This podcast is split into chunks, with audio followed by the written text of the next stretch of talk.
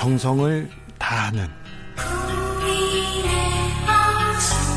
국민의 방송. KBS 주진우 라이브. 그냥 그렇다고요.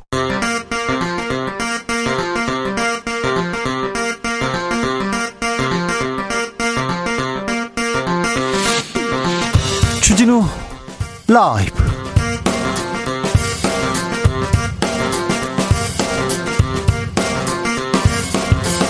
2022년 5월 25일 수요일입니다. 안녕하십니까. 주진우입니다. 북한이 오늘 새벽 탄도미사일을 발사했습니다.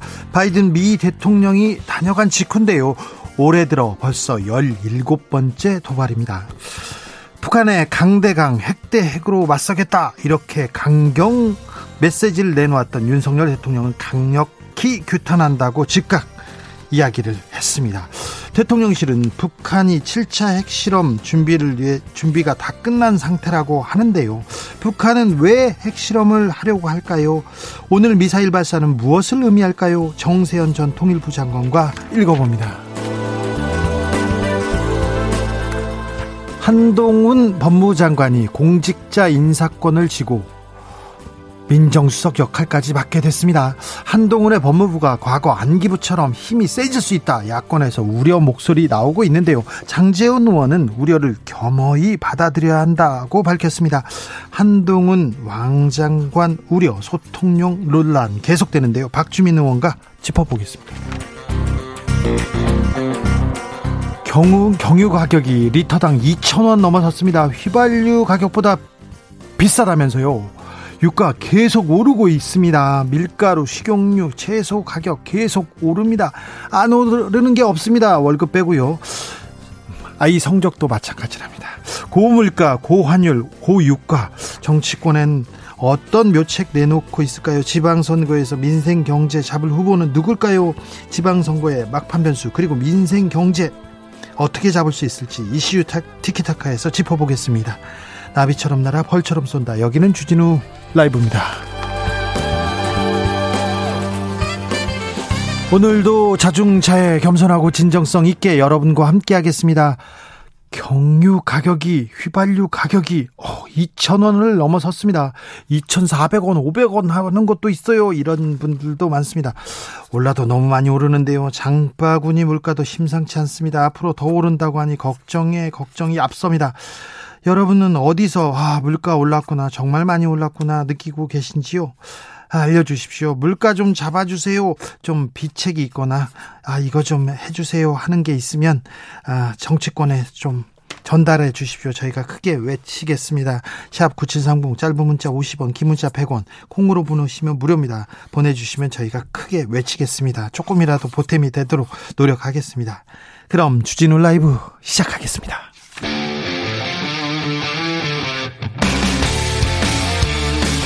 탐사보도 외길 인생 20년. 주 기자가 제일 싫어하는 것은?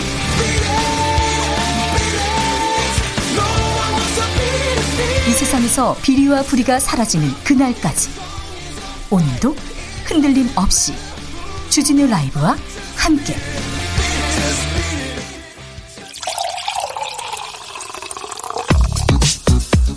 진짜 중요한 뉴스만 쭉 뽑아냈습니다. 주스. 정상근 기자 어서 오세요. 네, 안녕하십니까? 오늘 북한이 탄도 미사일을 세 발이나 쐈습니다. 네, 북한은 오늘 새벽 6시부터 6시 42분까지 세 차례 어, 화성 17형으로 추정되는 대륙간 탄도 미사일과 이 북한판 이스칸데르로 불리는 단거리 탄도 미사일을 쐈습니다. 자, 한미 양국도 미사일로 맞대응했습니다. 핵실험도 준비 중이라고 하고요. 윤석열 대통령 어떻게 대, 비했는지 잠시 후 정세현 전 통일부 장관과 함께 자세하게 이야기 나누어 보도록 하겠습니다. 박지원 민주당 비대위원장 오늘도 당 혁신 또 주창했습니다. 네, 박지원 위원장은 오늘 국회에서 열린 당 선대위 합동회의 자리에서 어제에 이어 다시 한번 반성과 사과를 언급했습니다. 박지원 위원장은 반성하지 않는 민주당에 대한 국민의 분노가 더 깊어지기 전에 신속히 사과하고 다시 한번 기회를 달라고 호소하는 것이 시급하다라며 어, 민주주의를 회복하고 정착시키는 역할을 완수한 만큼 86그룹이 아름다운 퇴장을 준비해야 한다라고 말했습니다. 선거가 코앞인데 내부에서 이렇게 분란만 일으키느냐 민주당 회의에서 고성이 나왔습니다. 네, 공개 발언 석상에서도 김민석 민주당 선대위 총, 공동 총괄본부장은 질서 있는 혁신 과정에서 각종 현안이 당원 당규에 따라 진행되고 있다라면서 어, 민주당은 지도부 일방 또는 개인의 지시에 처리되는 정당이 아니다라고 지적했습니다. 어, 이후 선대위 회의가 비공개로 전환되자 참석자 다수가 박지원 위원장의 태도를 성토한 것으로 전해졌는데요. 전해천 의원은 무슨 말을 해도 좋지만 지도부와 상의하고 공개 발언을 하라라고 비판했다고 하고요. 어, 윤호중 위원장은 이게 지도부인가라고 말하고 회의실을 떠났다고 합니다. 어, 또이 과정에서 회의실 밖에 대기하던 취재진의 고성이 들리기도 했다라고 합니다. 어, 또한 민주당 대변인이 개인의 소신을 밝히는 것도 중요하지만 당 의견과 개인 의견을 분리해 가야 할 필요가 있다라면서 당 대표격인 비상대책위원장을 향해 공개 불만을 표출하기도 했습니다. 박홍근 원내대표도 금시초문이다 이렇게 얘기했습니다. 지금 민주당 지도부가 지도력을 좀 보여줄 때인데요. 아, 민주당 정치인들이 정치력을 좀 보여줘야 될 텐데 내일 모레 어우 선거가 얼마 남지 않았는데 민주당의 상황은 좀 음, 흐림입니다. 대통령실에서 국무조정실장 인사를 했습니다. 그런데 국민의힘에서 난색을 표하네요. 네, 신임 국무조정실장에 윤종원 IBK 기업은행장이 내정됐다라는 보도가 이어지는 가운데 어, 오히려 국민의힘 지도부에서 제동을 걸고 있습니다.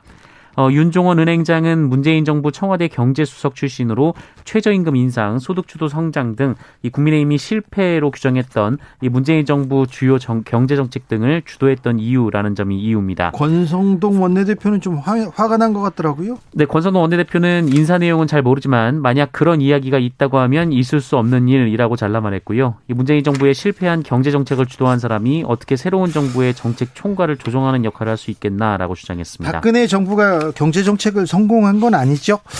아니 그런 평가는 좀 드뭅니다. 그런데 박근혜 정부 청와대 비서실에 있다가 미래창조과학부 1차관을 지내던 박근혜 인사가 있었습니다. 문재인 정부의 초대 정, 국무조정실장이 됐는데요. 네, 그분은 홍남기 전 부총리죠.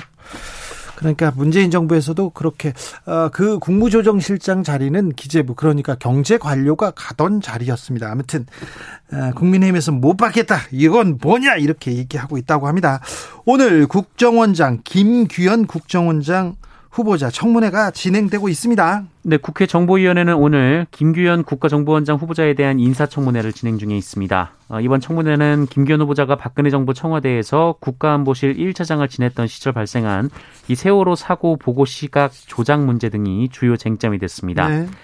민주당 의원들은 후보자가 국회 세월호 국조 특위에 출석해서 대통령 보고 시각과 최초 지시 시각을 특위위원들에게 허위 보고했다라고 지적했습니다. 네. 박근혜 정부 청와대에서 어, 박근혜 정부 국 국가보안실 1차장을 했습니다. 그때 있었던 일이 이 세월호 말고 다른 일도 많은데 아, 국정원장 자리 굉장히 중요한 자리인데 아, 청문회에서 그때 있었던 일, 그 후보자의 능력과 자질 그리고 도덕성을 좀 검증해야 되는데 김규원 김규현 국정원장 청문회 소식이 전해지지 않고 다른 내용만 나오고 있습니다. 아주 중요한 자리인데 국민들이 조금 더 잘 알아야 되는 사람입니다. 조금 안타깝습니다. 아이고 1분기 합계 출생률 또 역대 최저치입니다. 네, 올해 1분기 합계 출생률이 같은 분기 기준으로 역대 최저 수준으로 떨어졌습니다. 어, 오늘 통계청이 발표한 2022년 3월 인구 동향에 따르면 합계 출생률은 올 1분기 0.866명을 기록했는데요. 네. 네. 합계 출생률은 2019년 1분기 1.02명을 기록한 이후 12개 분기 연속으로 한 명을 밑돌고 있습니다. 아이들이 아이들의 울음소리가 점점 듣기 어렵다고 합니다. 인구가 준답니다. 이거는 사회가 건강하고 행복하지 않다는 겁니다. 이 부분에 대해서 깊은 고민을 정치인들 그리고 지도층에서 해야 되는데 이런 고민은 또 많이 부족합니다. 미국에서 최악의 총기 난사 사건이 벌어졌습니다. 항상 이 뉴스를 전하는데 최악이었다. 얘기하는데 또 벌어졌어요? 네, 현지 시각으로 24일 이 미국 텍사스주의 한 초등학교에서 총기 난사 사건이 초등학교. 네, 발생했습니다. 아, 라틴계 주민이 모여 사는 텍사스주의 소도시 유벨디에서 벌어진 일인데요. 네. 범인이 18살 고등학생입니다. 어, 셀버도어 라모스이고요. 몇 명이나 희생됐습니까? 네, 어린이 19명 그리고 어른 2명 등 최소 21명이 숨졌습니다. 이렇게 총기 사고가 총기 난사 사건이 계속 벌어지는데 미국 정치권 뭐 하고 있습니까? 조 바이든 대통령 뭐라고 합니까? 네, 바이든 미국 대통령은 대국민 담화를 통해 총기 단체의 로비에 맞서 합리적인 총기법 개정안이 통과되도록 의회에 압력을 가해 달라라고 요청했습니다.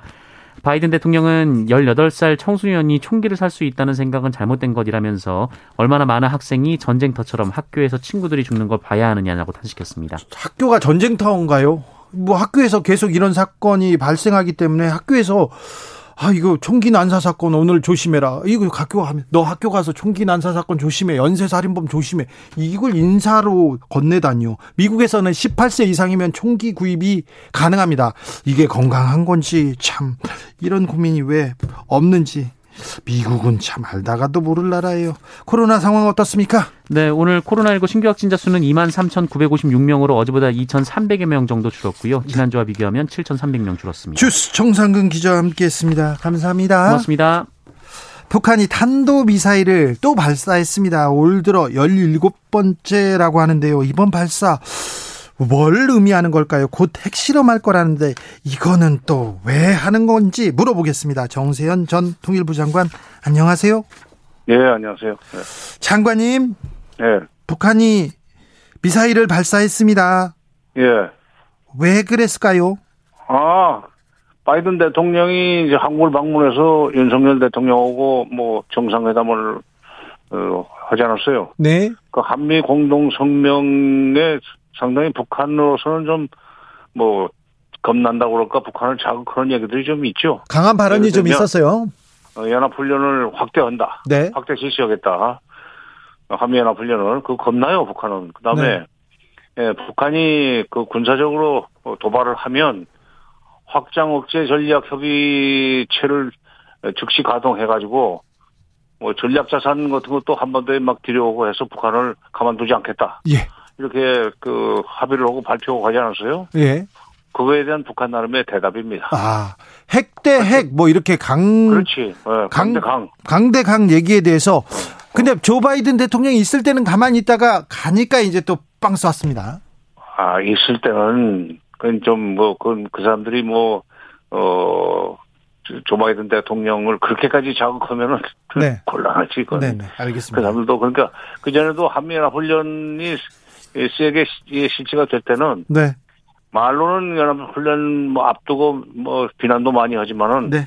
훈련 기간 중에는 절대로 그 군사적인 행동을 하지 않았습니다. 네. 끝나면은 뒤에다 대고 꼭 일을 벌였었거든요. 그러니까 네. 이것도 마찬가지입니다. 앞에선 말 못하고 끝나면 뒤에다 쏩니다. 예, 예. 네, 알겠습니다. 예. 핵실험 준비가 끝났다 이런 얘기가 계속 나옵니다. 예, 왜 북, 청와대에서 뭐 확인했다면서요? 네, 왜 북한은 핵실험에 나설려고 하는 건- 걸까요? 아, 이번에 하면은 아마 핵폭탄을 큰 걸 그 핵폭파 시험하는 게 아니라 아마 경량화, 소형화된 핵폭탄 예, 폭파 시험을 하지 않겠나 하는 그 분석들이 많죠. 예. 소형화, 경량화 그 핵폭탄을 만든다는 얘기는 어 사거리가 짧은 그러니까 탄두가 짧은 어 미사일, 아니, 작은 작은 미사일에도 실어서 어 핵폭탄을 쓸 수 있다는 얘기이기 때문에 어 400km, 600km짜리 짧은 그, 그, 어, 전술, 어, 미사일? 네. 그런데 실- 실게 되면 우리가 굉장히 위험하죠. 예. 남쪽을 향해서 걸수 있다는 에, 얘기가 되기 때문에 IC 사실은 ICBM은 대미용이고 예. 어그 어, 그, 짧은, 그, 사거리가 400km, 600km밖에 안 되는 미사일은 대남용이라고 보, 보, 보- 보아야, 가- 봐야 네. 되는데, 그런 400km, 600km 짜리에, 시, 그 자리에 실을 수 있는 핵탄두 폭파 시험에 지금 들어가려고 그런 것이 아닌가. 풍계리 겁나, 겁나죠. 그렇죠. 풍계리 그 실험장에서 하겠죠. 그렇죠. 지금 네. 거기 청와대 발표를 보니까 뭐, 그 말고 또 어디 또 뭐가 있는 것처럼 얘기를 하던데, 네. 일단 통계리 핵실험장 갱도 3번 갱도 입구를 예, 개보수를 했으니까 네. 거기서 하겠죠. 예. 아, 그러니까 함경북도에서는 핵실험하고 네. 평안북도 그 동창리에서는 미사일 쏘고 지금 이번 쏜 것은 평양 북쪽에 있는 순안공항 근처에서 쐈다고 그러지만 네.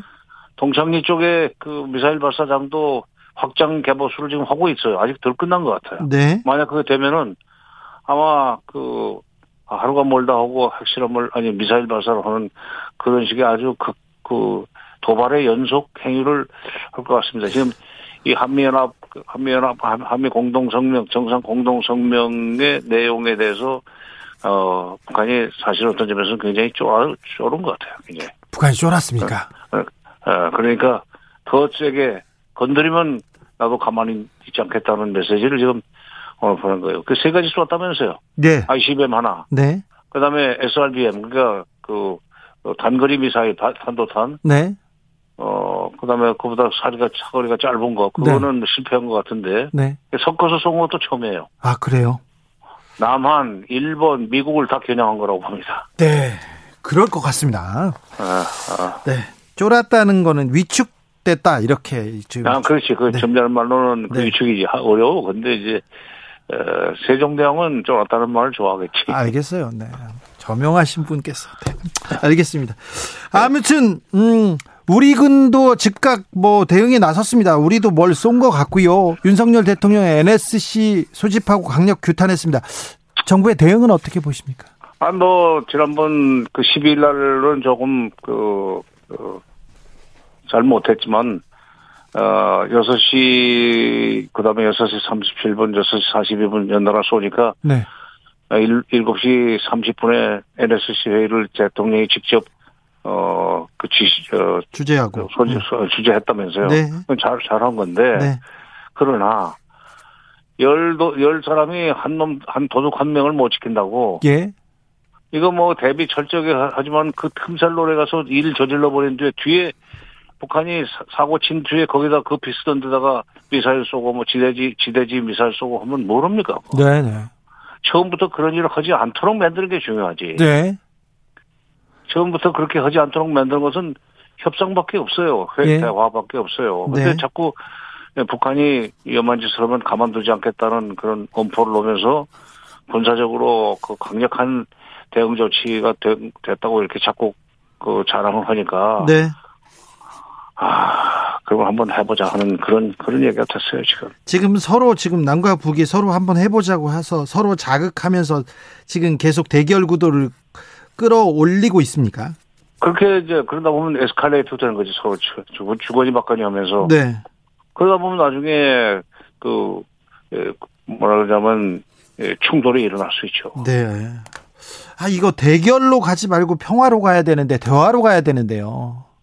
근데 지금 윤석열 정부가 처음부터 북한에 대해서는 이제 그 뭐 뭐라 그래야 되나 굴종을 하지 않겠다고 그러든가 뭐 대결을 하지 매달리지 않겠다고 그러든가 네. 대화를 대화를 매달리는 걸로 그 생각을 하고 있으니 그러면서 어 하여튼 강력한 대응 조치 그다음에 한미 동맹의 그, 그 강화 예. 아, 이걸 통해서 북한이 일을 벌이지 못하겠다고, 어, 이거, 저, 그 뭐, 호언장담을 했는데, 네.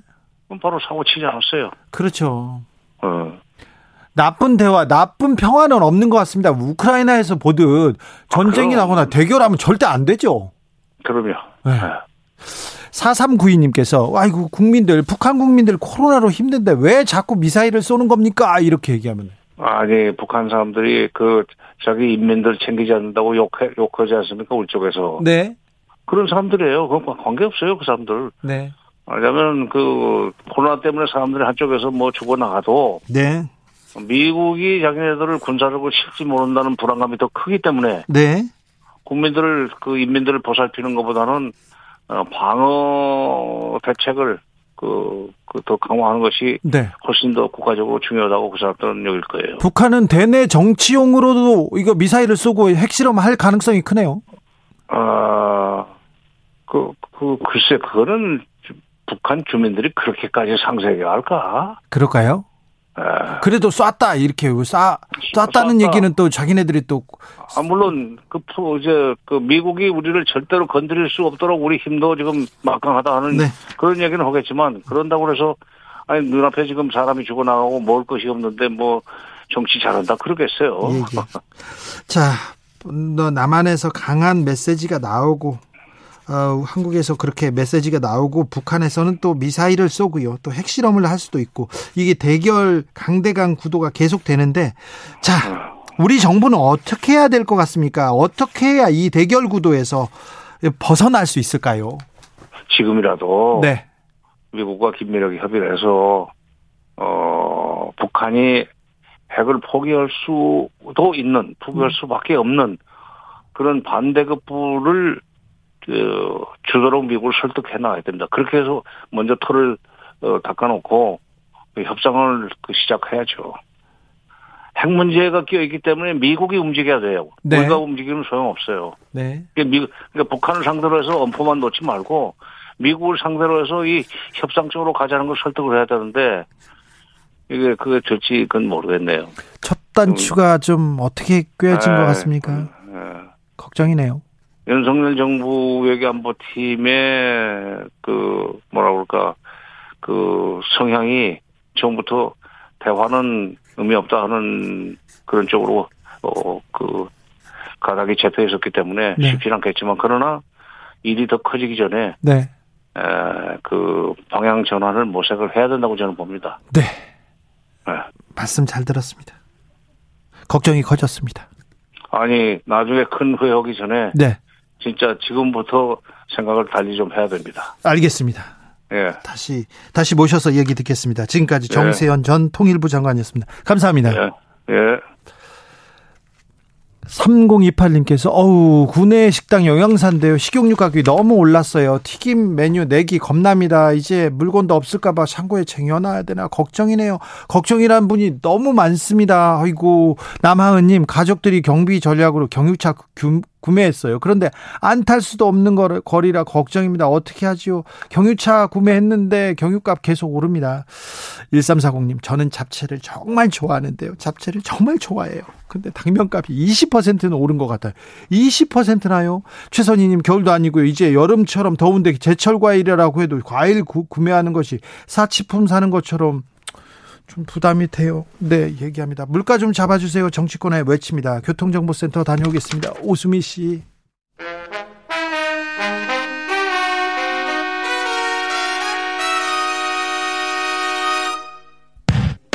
주진우 라이브 돌발 퀴즈.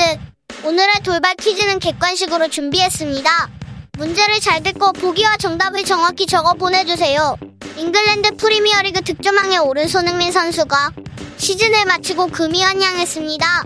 입국장에서 여러 번 허리를 숙이며 환호에 답한 손흥민 선수는 이것을 꺼내 보여주기도 했는데요. 가장 많은 득점을 기록한 선수에게 수여하는 상.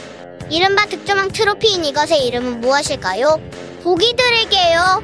1번 golden boot, 2번 golden cross. 다시 들려드릴게요. 1번 golden boot, 2번 golden cross. 샵9730 짧은 문자 50원 긴 문자는 100원입니다. 지금부터 정답 보내주시는 분들 중 추첨을 통해 햄버거 쿠폰 드리겠습니다. 주진우 라이브 돌발 퀴즈 내일 또 만나요.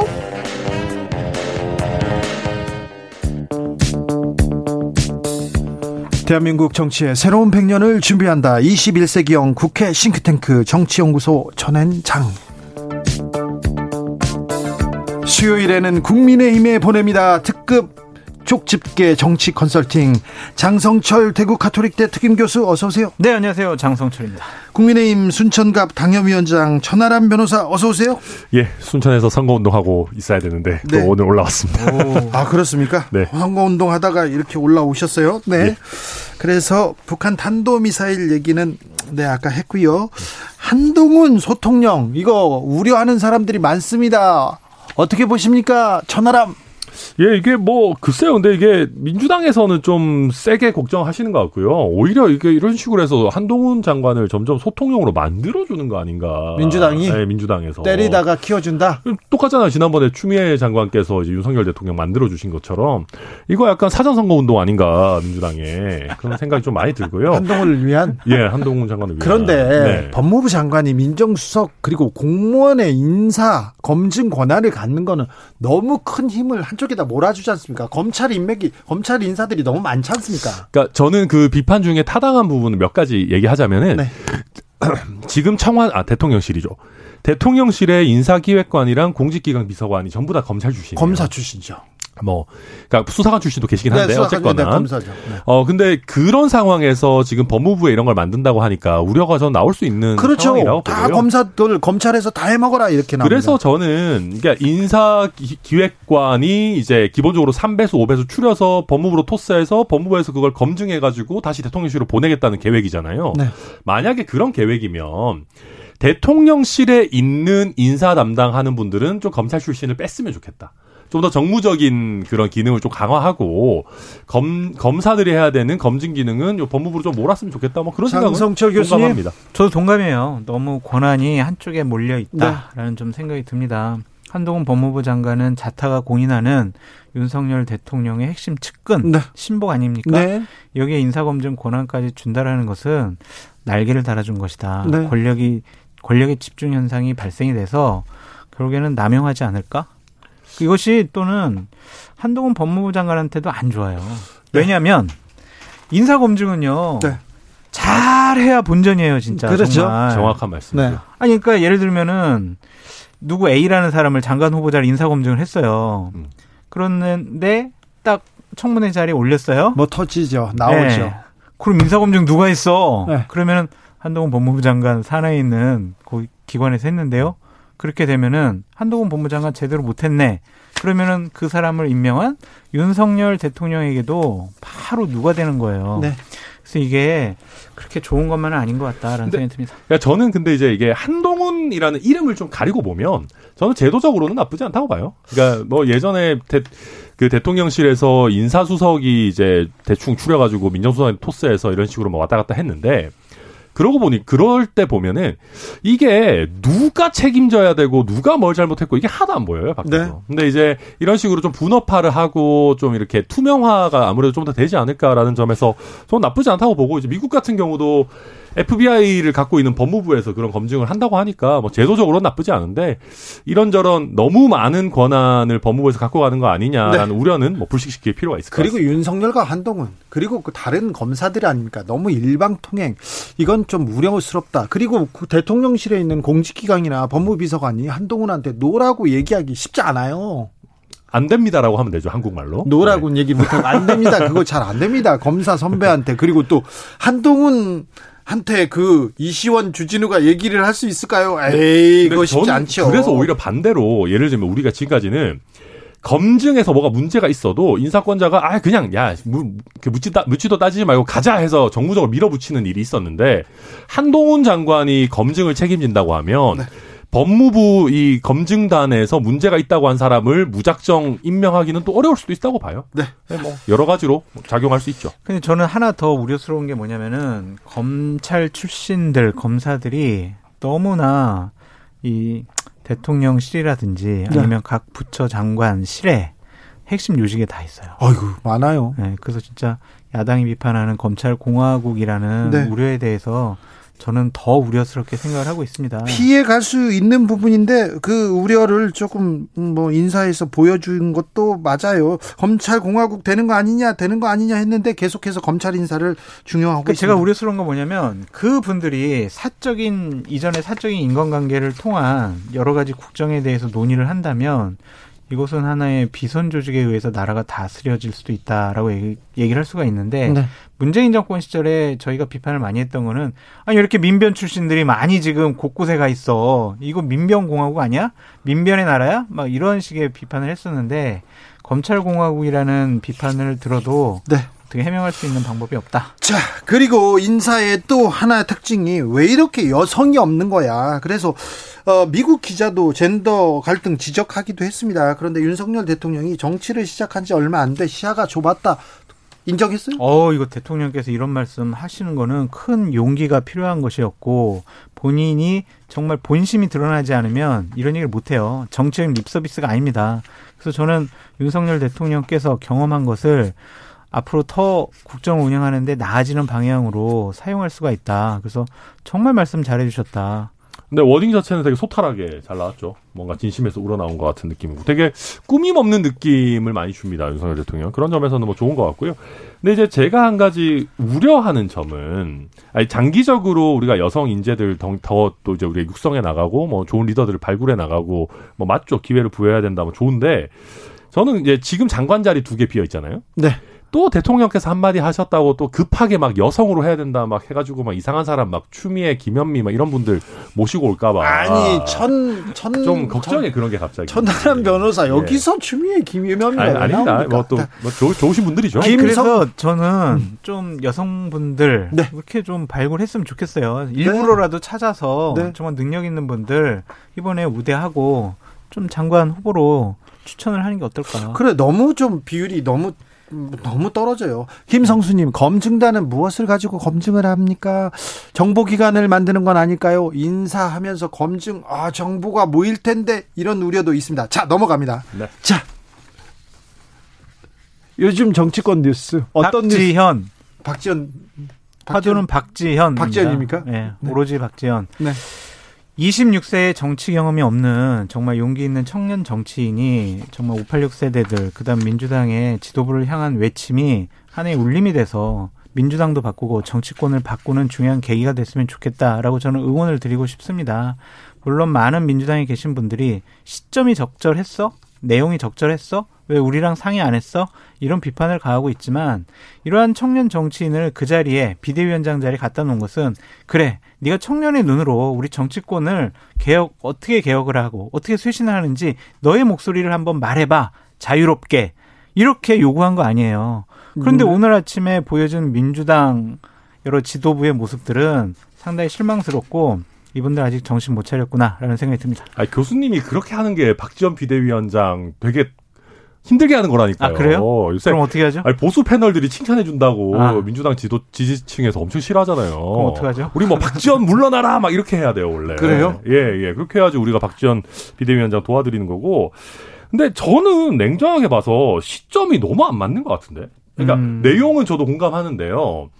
이거를 대선 직후에 노선 투쟁을 했었어야 돼요. 우리 당이 갈 방향이 뭐냐. 예를 들면 더 강경하게 해서 이제 그 철험회 같은 분들 말하시는 것처럼 더 세게 개혁 드라이브를 걸어야 된다. 아니면 우리가 조금 더 이제 중도 지향적으로 나아가야 된다. 이 노선 투쟁을 빨리 하고 네.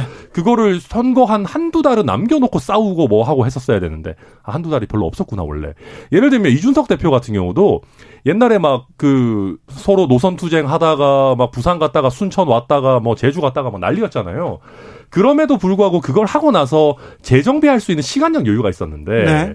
지금 박지원 비대위원장은 보면 뭐 메시지 좋은데 이거 선거를 며칠 놔두고 할 일인가 저는 그거는 솔직히 좀 의문입니다. 예. 그래서 과연 26세에 정치 경험 없는 네. 여성 정치인이 과연 혼자서 이런 판단을 했을까 라는 좀 생각은 들어요. 약간 이제 민주당에서도 이거 인사 검증 논란 나오더라고요. 왜요? 박지원 비대위원장 누가 모시고 온 거냐. 아니 그러면서 거기서 또 또 또 2차 2차 충돌이 이어지고 있는데요. 네. 민주당은 지금 선거가 코앞인데 이런 얘기를 지도부에서 지도부 간 회의에서 이렇게 나오는 나온다는 거 보면 민주당 지지자들은 민주당만 보면 눈물이 난다 이렇게 얘기하는 분들도 많습니다. 근데 대선에서 패배한 정당은 이런 혼란을 겪을 수밖에 없다라고 말씀을 드리고 지금 민주당의 가장 큰 문제점은 두 가지인데 하나는 이러한 상황을 정리해 줄 큰 어른이 없어요. 그도 예전에는 뭐 문희상 뭐 이런 분들이 또 외곽에도 어른들이 있어서 잘못하면 좀 이재명 후보가 지금 구심점이지 않습니까? 이재명 후보가 90점이어야 되는데 이분은 출마를 해버렸잖아요. 그래서 당사자가 돼버렸어요. 그래서 민주당의 다른 계파 분들이 이재명 후보를 견제하는 거죠. 그러니까 지금 이렇게 지도부가 상당히 갈등하고 혼란스럽고 난맥상을 보이는 거죠. 출마 안 했다고 또 견제를 안 할까요? 출마 안 했다고 또 이런 논란이 없었을까요? 아니 뭐 무조건 있었을 겁니다. 뭐 원래 내부 싸움이 더 무서운 법이니까요. 예. 근데, 근데 이제 방금 장 교수님 말씀 잘해 주셨듯이 이재명 후보가 개항을 해서 안정적으로 이기고 있었다면 훨씬 더 당 중앙의 이슈에 대해서 목소리를 내시고 어, 또 자기가 좀 컨트롤을 하실 수 있는 부분이 컸을 거예요. 근데 지금 개항에서 상황이 녹록치가 않다 보니까 중앙 이슈에 대해서 적극적으로 개입하기 어려운 거거든요. 그렇게 되면 또 개항은 뭐 쉽게 보는 거냐 이런 논란이 다시 나오기 때문에 그래서 지금 아무도 정리해 줄 사람이 없어요. 그러니까 그리고 좀 슬픈 문제는 민주당에서 조금 그 뭐랄까요 저희가 봤을 때 좋은 방향으로 얘기해 주시는 뭐 박용진 뭐 이런 분도 있잖아요 뭐 이상민 이런 분들이 지지층에서 너무나 비토 정서가 커요 이분들이 무슨 말을 하면 오히려 박지원 비대위원장이 욕을 먹는 그런 구도로 가고 있고 이상민 의원 같은 경우는 굉장히 훌륭한 분인 것 같은데 제가 봤을 때는 이번에 의장 선거 출마하셨는데 두 표 받으셨더라고요. 네. 그런 것들 보면 이게 지금 민주당의 지지층 정서 자체가 박지원 비대위원장이 뚫고 나가기는 너무 좀 힘든 상황이 아닌가 싶은 지금 민주당의 핵심 지지층이 당심을 대변하는 것인가? 또 민심을 대변하는 것인가? 또 여기에서도 또 논란이 있는데 당심을 대변하는 정당은요 선거에서 이길 수가 없습니다. 그 정당은 그냥 하나의 개파의 구락부라고 볼 수가 있지 대중정당을 취해야 될 그런 바람직한 모습은 아니라고 생각이 들거든요. 불과 몇 달 전, 몇 년 전에 참 민, 국민의힘이 이런 얘기를 할 수 있었을까 그런 생각도 좀 해봅니다. 국민의힘 같은 경우에는 2016년 총선부터 네 번의 큰 선거에서 졌기 때문에 개파가 없어졌어요. 그러니까 국민의힘 2007년도서부터 친이 친박이 그냥 막 서로 죽일 듯이 싸워가지고 친이 친박은 없어도 지금 친윤 있지 않습니까? 그러니까 지금 그 친윤이요 2020년에 공천을 통해서 친이 친박이라는 개파를 없앴기 때문에 윤석열이라는 외부에 있는 강력한 대선 후보를 끌어들여서 대통령으로 만든 거 아니에요. 정권 교체시킨 거 아니에요. 네. 그럼 당연히 친윤은 있죠. 그런데 그것이 갈등을 불러일으킬 만한 다른 세력들 간의 싸움은 없다 이거죠. 개파 간의 아직 갈등. 국민의힘은 그런 네, 개파 갈등이 보이진 않습니다. 그러니까 저희가 어찌 보면 다행 불행 중에 다행인 거는 저희는 크게 크게 졌습니다.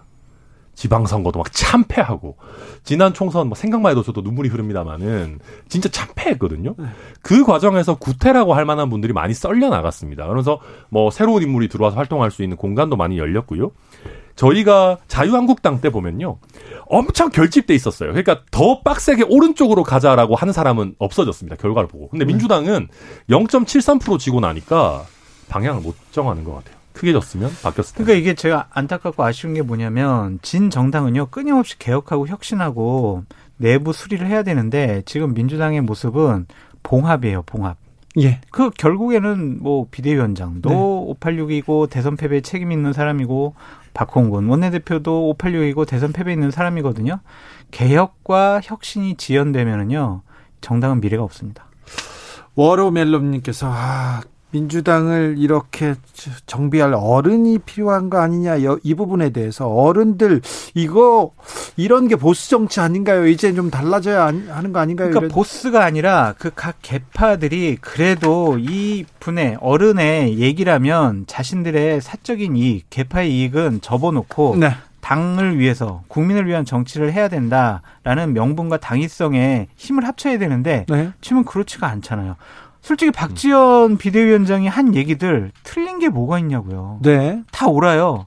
그런데 그것을 왜 너 혼자 했어? 시점이 왜 이렇게 했어? 왜, 왜 당내 조율하지 갈등 않았어? 네, 왜 당내 갈등 불러 일으켜 지방 선거를 앞두고 이게 뭡니까? 근데 그 말이 저도 좀 뭐 시점은 저도 뭐 그렇지만 조율하지 않았어는 좀 웃긴 것 같아요. 비대위원장이 물론 선출되지 않은 권력입니다만은 당 대표격인데 아니 당 대표가 자기 얘기하는데 누구랑 왜 아니? 자기 얘기를 하더라도 예. 이당 대표고 당의 대표적인 목소리이기 때문에 주변 사람들하고 얘기할 수도 있죠. 난 이렇게 생각한다. 이렇게 얘기하겠다. 그러니까 이거. 상의를 할 수는 있는 건데 네네. 상의를 하지 않았다고 해서 개인 자격에 불과하다 이렇게 할 일은 아니죠. 그럴 거면 왜 당 대표격으로 모셔왔습니까? 그런 그렇습니까? 부분이 좀 안타까워요. 아니 그러니까 비대위원장이잖아요. 비대위원장 비상 상황에서 본인 목소리 내서 국민들에게 다시 한번 민주당에게 눈길을 돌려달라고 한 번 더 쳐다봐 달라고 그래서 한 번 더 선택해 달라고 그렇게 민주당을 바꾸라고 모셔온 비대위원장이잖아요. 그분이 자기 목소리 내는데 너 조용히 하고 있어. 이게 말이 됩니까? 네. 차라리 처음부터 그냥 비대위원 정도로 모셔오거나 막 그러든지 이게 너무 좀 잡았을 때는 처음부터 잡음이 날 수밖에 없는 근데 제가 되게 우려스러운 것은 뭐냐면은 박지원 비대위원장이 대략 2주 전에 네. 그 박완주 국회의원의 성범죄에 대해서 사과하고 징계를 했잖아요. 네. 그러고 난 다음에 민주당의 지지율이 좀 떨어졌었고 네. 충청권의 선거 판세가 안 좋아졌어요. 예. 그러면은 만약 지방선거 때 충청권에서 패배를 당한다면 당신이 그때 선거 전에 그 박완주 의원 그 건을 터트리는 바람에 그 건을 징계하는 바람에 우리 충청권 선거에서 졌어. 그래서 우리 지방선거 진 거야.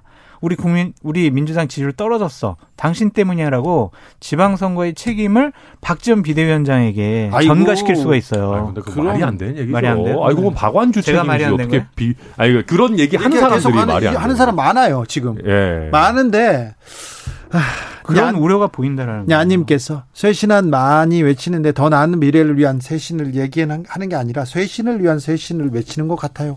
4207님께서 민주당 응원하는 사람인데요. 정말 답답하고 한심합니다.